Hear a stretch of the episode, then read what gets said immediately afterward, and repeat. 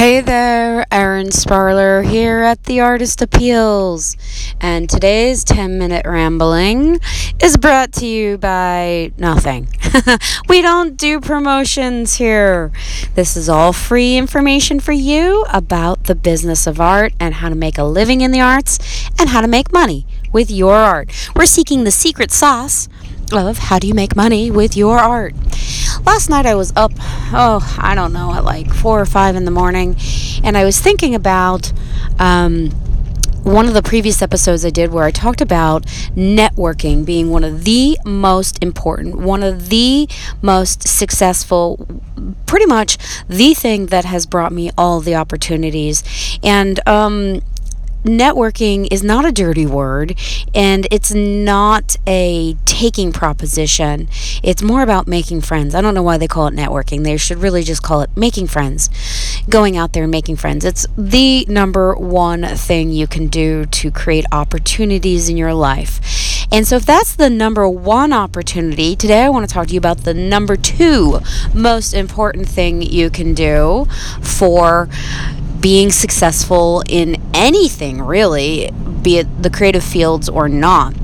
And that is bum bum bum drum roll please. The second most important thing you have to do in order to be successful in the creative fields is follow up. Follow up follow up follow up. And that means reaching out time and time again touching base with people, responding to people's comments on social media, um, tagging people in your social media posts because that's like having a little conversation. It's like sending them a little digital card. It's the modern form of um, dropping by somebody's house and leaving them a business card. You know, in the old days, if you wanted to go to somebody's house and hang out with them and have tea and quote unquote network, you would go by their house and you would leave a calling card. It was like a business card, it just had your name on it. Maybe it had some details, I don't know. But, you know, this was from the Victorian area. And you would give it to the butler or the servant and they would put it in a tray by the door to say that you called and that maybe you wanted to um, have tea with somebody or um, you know, invite them to a party or whatever. This was the the the early form of of tagging somebody. You went and gave them your card. Nowadays, you can use the at tag and tag somebody's handle. That's a great way to do this during COVID is to um, tag somebody in your social media posts. Reaching out, following up time and time and time and time and time again. I can't repeat how important follow up, follow up, follow up is. And just reaching out to somebody and saying, hey, I'm thinking of you. Not asking them for anything, just calling them, picking up the phone, sending an email, sending a text message. Those are great forms of personal communication to tell somebody, hey, I'm thinking about you and I want to be your friend. I don't want anything from you. I just want to be your friend. I just want to be your associate. I just want to connect with you.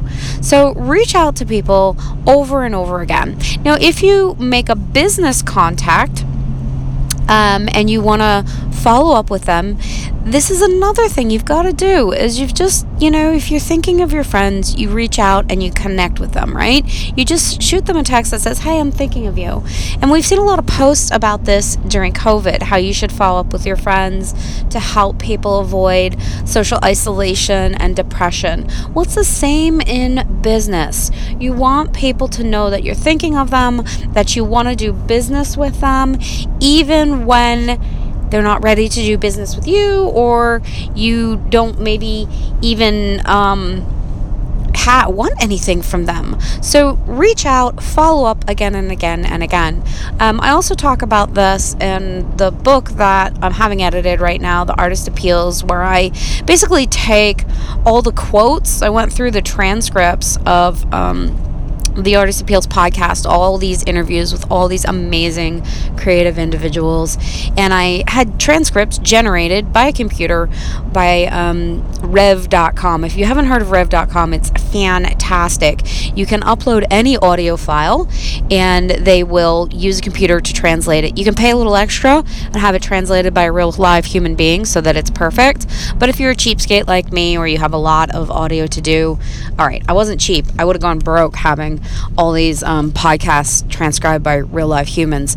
It was still a little pricey to do every one um, by computer, but I went through every one and I pulled out the latest, greatest quotes um, all this information that these people had, and I tried to organize it using the appeal system, which, you know, I keep talking about in this podcast, not to beat a dead horse, as they say, but appeals stands for art, make art, product, turn it into a product you can sell, presentation, present it in a beautiful way that creates an experience for the customer, educate educate your audience with great stories, amplify through automation and through connecting and networking and follow up, follow up, follow up, right? Licensing contracts, terms explained in basic English, and uh, success, measuring, calculating, planning for success, um, keeping it real, celebrating it when you hit it. So, anyways, that's the appeal system in a nutshell in less than 2.5 seconds. Actually, maybe that was more than that. But networking and follow up, the number one and the number two thing you can do. So, if you make contacts, follow up with them, tag them in social media posts follow up every chance you get and let people know that you're thinking of them, even when you don't have anything to promote. Um, you know, it's not always about promotion. In fact, it's better not to promote all the time. Some of the gurus say that you should promote only about 20% of the time.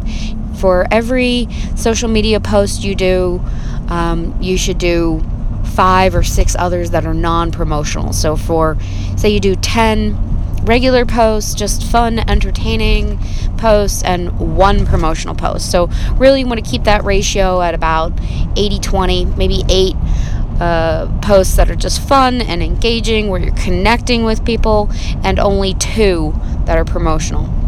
So, the number two thing to recap, the number two most important thing you can do is follow up. Follow up, follow up, follow up. And why do I say it three times? Because you should follow up at least three times. Here's a little story for you.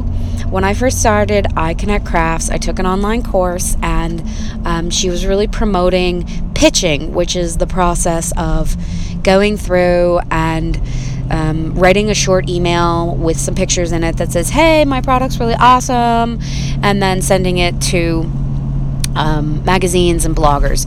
It was a little bit more complicated than that. You basically want to customize it and you want to say, Hi, this is a really cool product that fits your niche and your target market will really love it. And here are some pictures. Can I send you free samples? You give them free gifts and you say, Hey, if you love it, review it. If you hate it, review it too.